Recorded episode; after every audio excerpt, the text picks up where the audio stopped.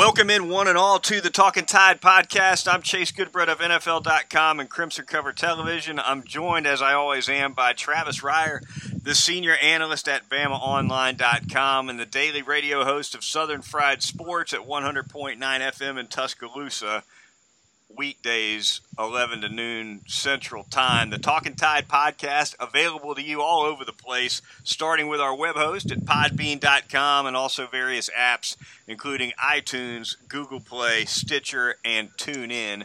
The Talking Tide Twitter feed, talking underscore tide. Keep up with the pod drops there. And we certainly want to thank right out of the gate our fine sponsors, Southern Ale House, Heat Pizza Bar, North River Dental Associates. More on them a little bit later in the program. But Travis, uh, we'll jump right in with this pod. And I got to tell you, when I scheduled this pod with you, uh, maybe 48 hours ago, Travis, which of course, it, it, the way the news cycle is flying, that's like a month. Um, yeah. But uh, yeah, I figured we could, ju- you know, jump into Alabama, picking up Kentucky and Missouri. I, you know, John Petty coming back to Alabama, and we'll get to those things here tonight. Uh, but the Big Ten Conference uh, before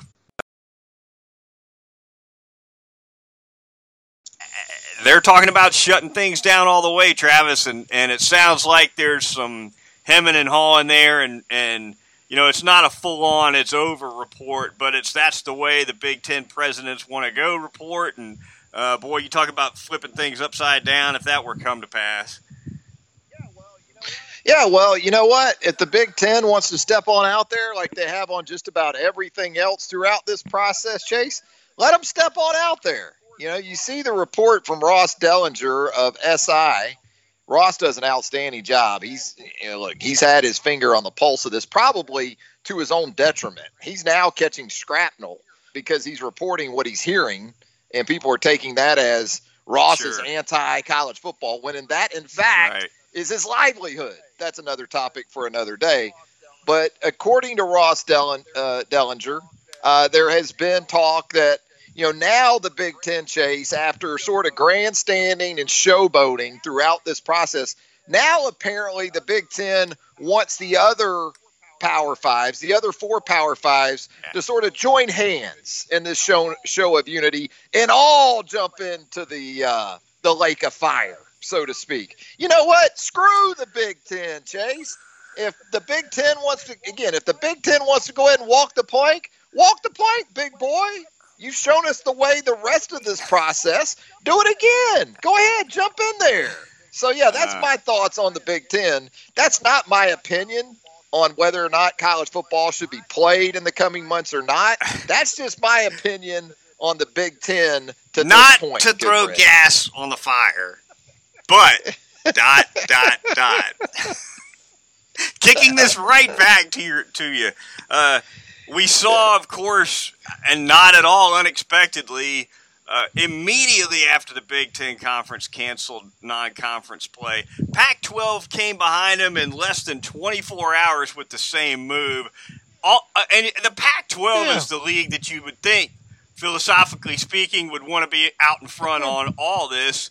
Uh, if the Big Ten shuts it down, the Pac 10 comes right behind them and shuts it down sequentially almost as quickly, I think, as, as what we saw with non conference cancellations. Yeah, I mean, the Pac 12 showed you. The Pac 12 is essentially the runt in the litter of the Big Ten based on what we saw initially in all this.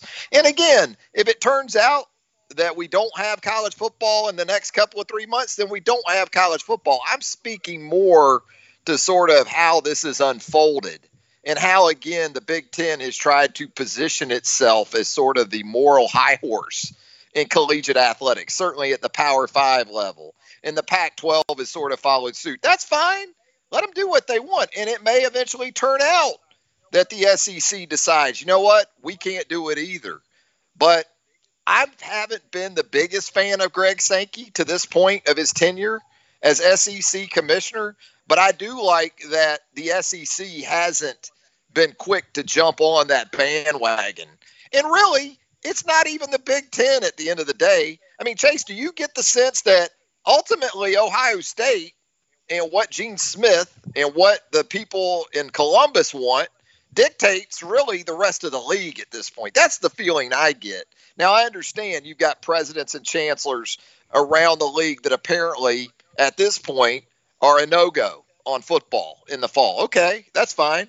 But, you know, again, it's just sort of the path that we've gotten to this point and how initially apparently there was talk that they were going to work together and apparently power 5 commissioners are on calls all the time. And the Big Ten has still done whatever the hell the Big Ten wants. So again, I tell you, let the Big Ten go ahead and walk that plank and take the initial blowback and everything. And they've done it with a new with commissioner, Travis Kevin Warren. I mean, it, it, it, you would yeah. maybe I don't know the, the, natural course of things, seniority being what it is. You would think that a, a, a new commissioner in the Power Five would uh, take cues and you know um, follow the path, but Kevin Warren's trying to blaze the path pretty much. It's all all of this is just uh, like you said to start the podcast. It's daily doses yeah. of surreality. And I'm not criticizing. You think that it's eventually yeah. going to come to a close? I'm not either, but it's what we've got. I mean, did you see on Sunday? You've got now a parents association within the Ohio State program issuing statements about they want the season to be played.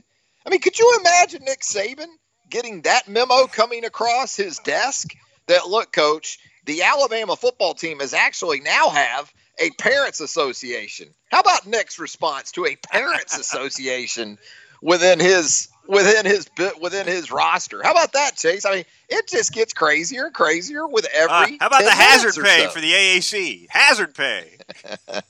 oh, jeez.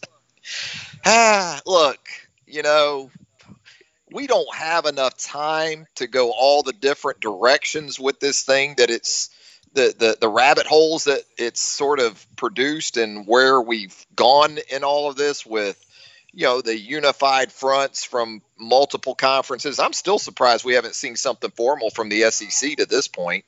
Um, but and I and I'm fine with name, image, and likeness. You know, if you can make it off your go name, image, uh, and or yeah. likeness, go make it. That this isn't a statement about that. Um, but it just seems like every time we think we're going to get centered on the major topic at hand. And again, player health is certainly a big part of that. It just seems like we we haven't put enough into the fundamental aspect of all this, and that's just doing everything we can to minimize the situation. Uh, it's produced so many different avenues, and I get it. Again, I get it from the player perspective, the student athlete perspective, um, the parent perspective.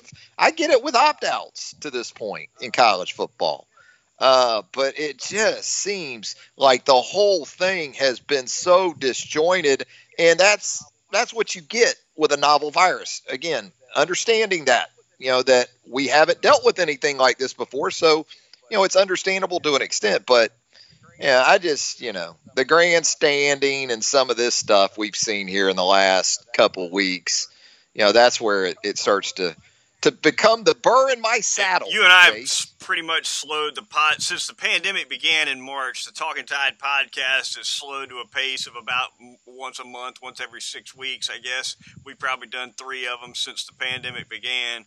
Uh, but one thing we've said throughout them all, Travis, is we ain't doctors, and I'm not going to get on, and I know you're not either. We're not going to get on and be dispensing medical advice and opinions and whatnot. But but from a from a layman's take, which is all I can offer on the situation, it, it, it's this at the end of the day. The health risk to me isn't so much on the field, obviously, as it is on campus. I don't think it's ne- it, it's not the contact between athletes necessarily that, that is, is the huge risk. It's the contact with the non-athletes. It's the parties. It's the it's the guy who who, who decides, okay, I, I can go over to this gathering, twenty people, whatever, brings it back to the locker room. That's where the health concern is, is with the greater population of the students who are going to be coming in. Uh, it was just learned the other day that the University of Alabama is setting aside 450 fully furnished leased apartments for that's going to be like a COVID unit. Right. So that's the concern from a health standpoint. But from a football standpoint and a protocol standpoint, the threat, Travis, to me by far is the this mandatory 14 day quarantine, which is going to put anybody who's been contract traced out for 14 days. But beyond that, you can't test out of it. Your 14 days is you're sitting 14 no, right no matter how much you test whereas in pro sports a couple negative tests you're you're out of jail. Yeah we saw that i think first with uh, the pga tour. Um, you know that was initially their approach was that essentially you were out i guess 10 to 14 days but then they followed up with you know a situation where for asymptomatic golfers and they were able to retest you know within a few days. And then if they had back to back clear tests they could they could get back on the tour in say a week's time instead of missing two events. And you know i guess that's not where we're at yet in all this. And really sort of the word that i've come up with to, to sum up where we're at is econop econoptics it's a combination chase of uh, economics and optics. And so when you have to try to balance the economic reward and it gets to the point where it doesn't meet up with potentially the poor optics. And when I talk about economics, I'm not just talking about lost revenues in terms of ticket sales and potential, you know, TV deals and things like that. I'm talking about the potential for litigation. There are so many things that I don't think college sports has covered in terms of that part of it. That that's where as much of the concerns probably coming in for these uh, for these presidents and chancellors of these schools. And you know, if you're the MAC conference right now, you know, economics are are what it's all about because you've lost right. so many of your buy games with the there Power was, Five. Yeah, teams. when you when UConn so, canned it, did you at, see what at, UConn at had left on their schedule when they said we're out of here? They had like five yeah, games or something. That's all yeah. they had left. So now, so now, if you if you try to play football in the middle of a pandemic and you don't have the boom from the economic side of it, then the optics are going to be horrific, and that certainly comes into play with academicians and leaders of universities and colleges. There's no doubt, and and it's. I, I, you try to be an optimist, but you try to be a realist at the same time. And what I foresee is college football getting started, but I can't nece- I can't necessarily foresee it finishing on time or on schedule. That I mean that they I, I it, it, it it's one of those things for me chase I'll have to I'll have to see that they're not even trying to play before I'll believe it. Uh, now, like you said, am I convinced or optimistic that they'll have a great shot of finishing anything they start? No, but we're talking hundreds of millions of dollars in play here, you know, and it's a content year. I've said that many times before since all of this started. People talk about, well, you know the integrity of the season and the value of a championship. Quit thinking like that. It's not about championships this year. It's about content. It's about providing content to rights holders so you can get paid and your you, and your and your member schools can get paid. That's all this season's about. So when I hear people talk about, well, you know, you gotta you gotta look at the playoff, you gotta do this, you gotta figure. No, if you can get 10 games, whatever the number is, Chase, that your rights holders have in in, in, in the contract for you to hit, for you to get paid, that's what you're worried about right now if you're Greg Sankey or if uh, you're any of these Power Five or conference commissioners. That's all this this season's about and, right and, now. It's content. Just playing off of that, if they did, if they decided to try to bump a truncated season into the spring, boy, you know those TV networks would wield the weapons and the shields in that negotiation. Um, yeah, the, the, the, oh yeah, the, the money that the the TV networks would pay for spring college football minus draft prospects all over the place um, would would be a drop in the bucket compared to what they normally pay in the fall, in my opinion. Because all because all that's going to get renegotiated. Well, no doubt. If they And, go I to mean, the spring, that's look- they ain't getting fall money in the spring. Yeah. I'm sure the contracts have got that renegotiated. Pro yeah, proration. Yeah, proration and things like that. Amendments, um, and, and not in the way that that conferences and and the like would probably prefer it to be. But no, I mean, if you go to the spring, uh, and and if it gets to that, we'll we'll do probably an entire pod on what that means. I'm sure.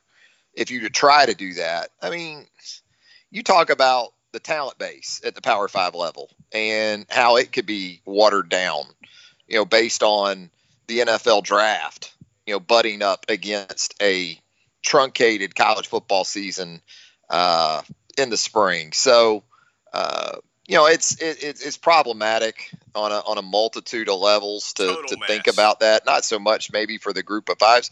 You know, group of fives on their own and FCSs on their own in the spring, that could end up being a great thing for them.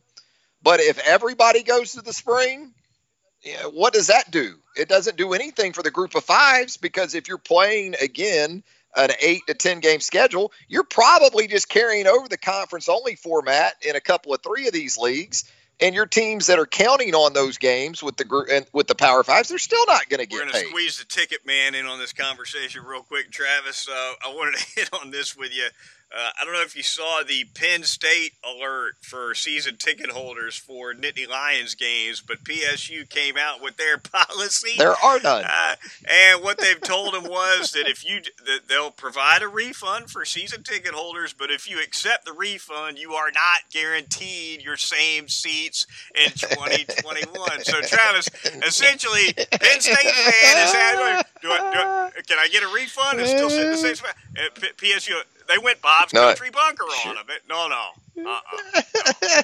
sure, you can get a refund, which you can apply to Temple season tickets in 2021 Oof. because you won't have any Uh, at that- Penn State. Yeah, that- I bet that was that happen? received well, warmly. That That, was warmly Alabama, received. Eh, we haven't heard that yet. The only thing we've really heard from Greg Byrne is that there will be an option for full refunds and partial refunds, but we didn't hear to you know what some of the conditions could be. Maybe they'll be condition free. You just get your money back and you hold your spot in Tide Pride. But uh, that might be uh, something we don't learn Yeah. till later. Not you know? surprisingly, on that list of options for Penn State season ticket holders, the refund was near the bottom. But the number one option, of course, was just go ahead and donate your season ticket money uh, to the foundation. It's tax deductible. You know that was that was option number one. Travis. Yeah. Numero uno. Yeah, well, you know that that was kind of yeah, that, and then the fans at Alabama didn't receive that Sarkisian news too well. Sark's uh, 2.5 per, you know, on the heels of that. But as we know, these extensions and these contract amendments they're agreed to well before they're formalized in front of the board of trustees compensation committee. So with say Sark and Freddie Roach and these guys, David Ballou, Matt Rhea, these are contracts that were agreed upon before the pandemic, and you know now you're you're into them, so Last you got to make them touch happen. on the, the the pandemic part of the discussion, Travis. Opt outs for Alabama. What do you foresee there? We've already seen a half a dozen top draft prospects opt out for 2020, starting with Virginia Tech cornerback Caleb Farley. Then it was Rashod Bateman, the outstanding receiver from Minnesota. Micah Parsons, probably the best linebacker in the country at Penn State. Uh, Rondale Moore, the, the super uh, dynamo receiver from Purdue. And then finally, I think yesterday, one of those Pitt defensive linemen. It's a great defense, a ton of talent on that defensive line at Pitt. Uh, Jaylen Twyman announces he's going to do it as well. It's going to it hadn't happened in the SEC yet. At least I know the Vanderbilt kickers opting out, but I'm talking about draft picks. That that that hadn't happened in uh, the SEC yet, but it's coming, Travis, and may may come to Tuscaloosa. Yeah, that could very well happen uh, within the Southeastern Conference, and in in that scenario, I- I'd be surprised if Alabama didn't have uh, at least one, if not more, uh, sort of take that route as well. And look, what you need to understand is when people hear opt outs, they think it's going to be all first round picks or the guys that are going to opt out, and that's largely what we've seen to this point. but I don't think that's going to necessarily be the case. I, I, think there's there's young people that are legitimately concerned about this situation, and whether it's because they have fa- family situations that are sort of involved with the COVID nineteen uh, pandemic, uh, it, it, it, won't surprise me if it's it's also some some players that you you hear from that that aren't again the higher profile star types that uh, take that route as well. thing about this, Travis, you you would want at least from a uh, from a competitive standpoint, certainly from a coaching standpoint, you would hope that all this would be at least over and done with by the time the season begins. But no, this is going to be a week to week decision for players uh, because. Uh, if, if a guy gets four, five, six weeks into the season, lost a couple of conference games, no championship to play for, I'm gonna I, am gonna get drafted. Yeah. Uh, it's it's gonna be see you later for some of those guys mid year. Why not? Steve Spurrier did it a few years ago at South Carolina, so why can't the players do it? Oof. Yeah. Sorry about that. Sorry about that, HBC. Uh, rabbit punch. That one. Rabbit punch. They oh, jeez. Anything goes on sure. Talking, Talking Tide. Tide podcast at podbean.com, iTunes, Google Play, Stitcher, and TuneIn. Chase Goodbread and Travis Reier with you. And going to thank a couple of sponsors really quickly, starting with North River Dental Associates and the outstanding work done by Dr. Jack Smalley. Easy to find right off McFarland Boulevard at 1100 Fairfax Park. Dr. Jack and his professional staff can do every kind of dental work there is, whether you're looking for porcelain veneers, cosmetic dentistry, pediatric dentistry, laser dentistry, teeth whitening services, endodontics, you name it. They get it all done over there at North River Dental. The phone number is 752-3506 or you can go online and make an appointment. Routine cleanings typically under an hour over at Dr. Jackson. They do a fantastic job at North River Dental Associates. Absolutely, they do there at North River Dental Associates. I'm going to tell you about Heat Pizza Bar. I'm going to take you downtown for a second there in Tuscaloosa. Heat Pizza Bar, longtime sponsor of the Talking Tide podcast. Frank Will, the rest of the staff there, just outstanding. Great people, first and foremost. But then the pizza is out of this world as well.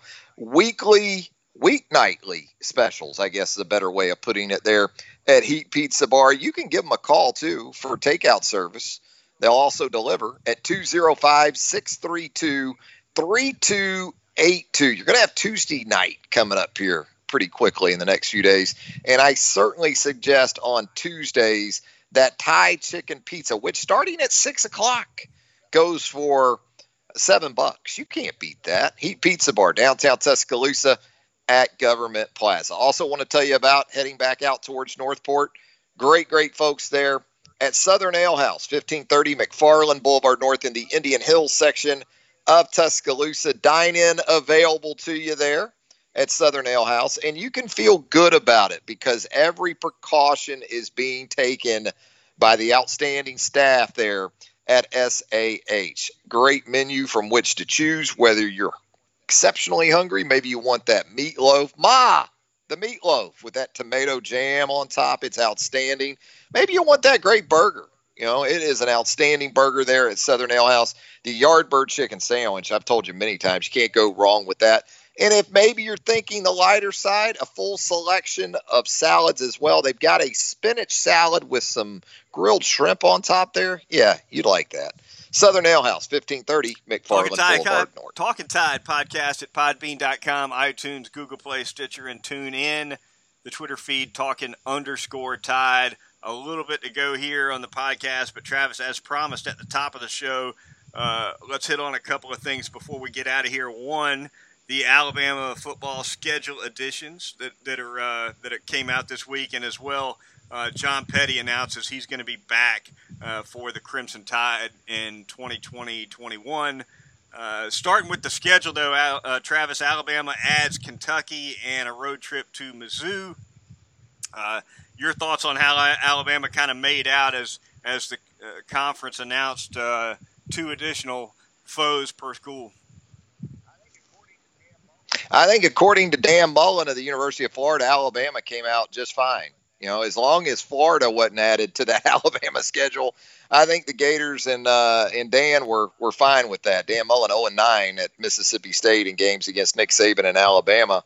Um, you know, look, I obviously winnable games. You, you you're very appreciative of what Mark Stoops has gotten done.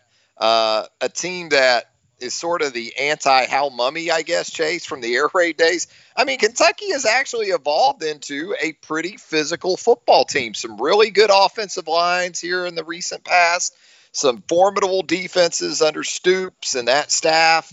Um, all the credit in the world. But let's face it, Alabama playing Kentucky here in Tuscaloosa, that's a W.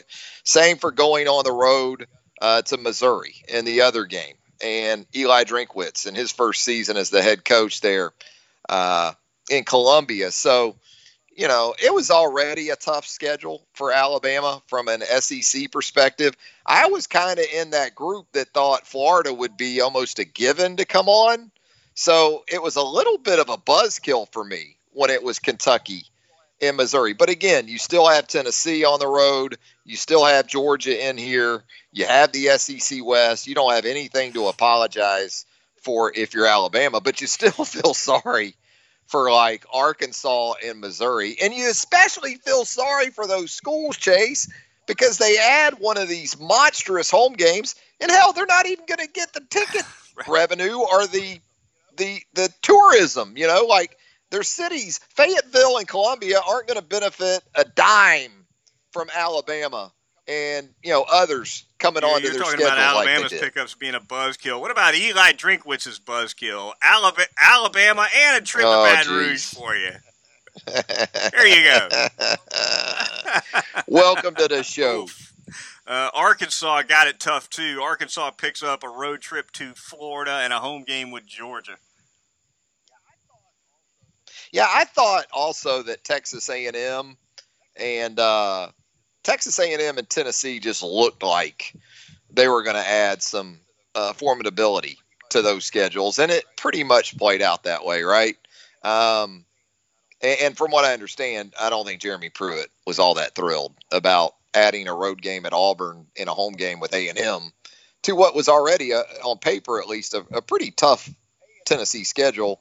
A&M you know, we had talked about A and M before this, and before the conference only approach as a team that possibly could have rolled into Tuscaloosa at ten and zero oh based on its schedule. Well, it goes to Tennessee now and adds a home game with Florida. So yeah, I would say Tennessee and A and M. When you talk formidable, legitimate contenders for the upcoming season, um, they, they probably took the biggest steps up. But Missouri and Arkansas, I mean, that's uh, you know, it's almost like a you, you, talk about a free pass for a couple of first year coaches.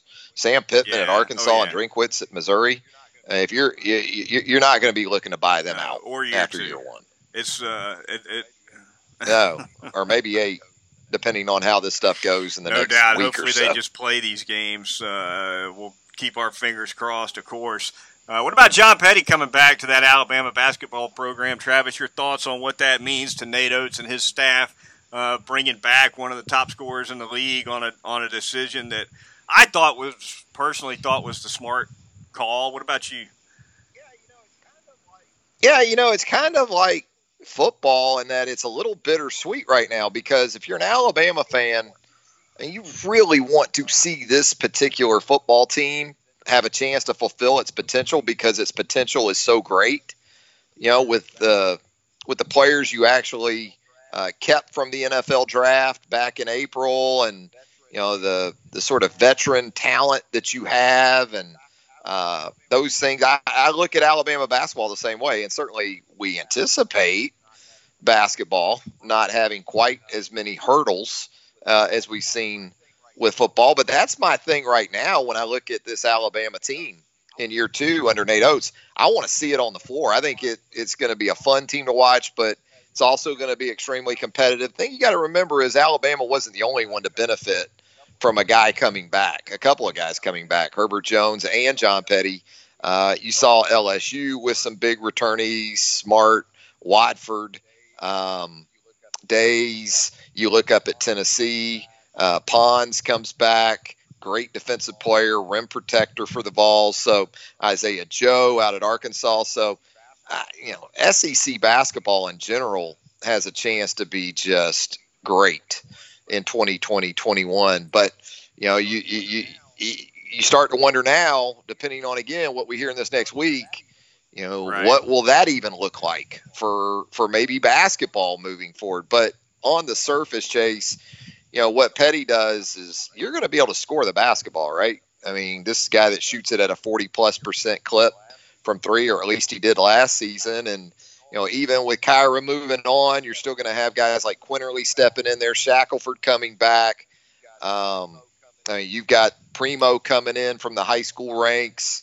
Uh, a lot of talent that they were able to sort of acquire here in this 2020 class. And again, you just want to see it for yourself. I mean, think about Jahvon Quinerly right now. I mean, he had to sit out last year on a, on a very questionable sort of ruling right. of his waiver coming in from Villanova. This poor guy feels like he's already been cheated out of a year, and now he's he's he's having to worry about right. you know how the hell this pandemic might impact the year that he's eligible. Unbelievable. To, to do his yeah, that's a great point. Quinerly's been he's been waiting a long time, watching a lot of basketball. I mean,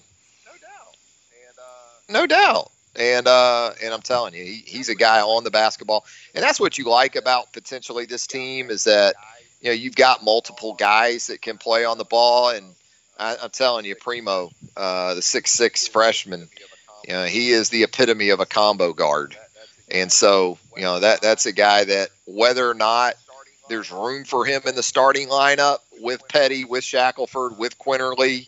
uh, you know, maybe they go four guards uh, at, at, times. I, I, think Primo's a guy that that's gonna he's gonna qualify for starter minutes. You know, I, the thing I always told my daughter when she played, you know, in, in, here in, in college, I, you know, it was always a big thing about are you starting? Well, I understand that. You know, the designation means a lot to a kid that's 18 to 22.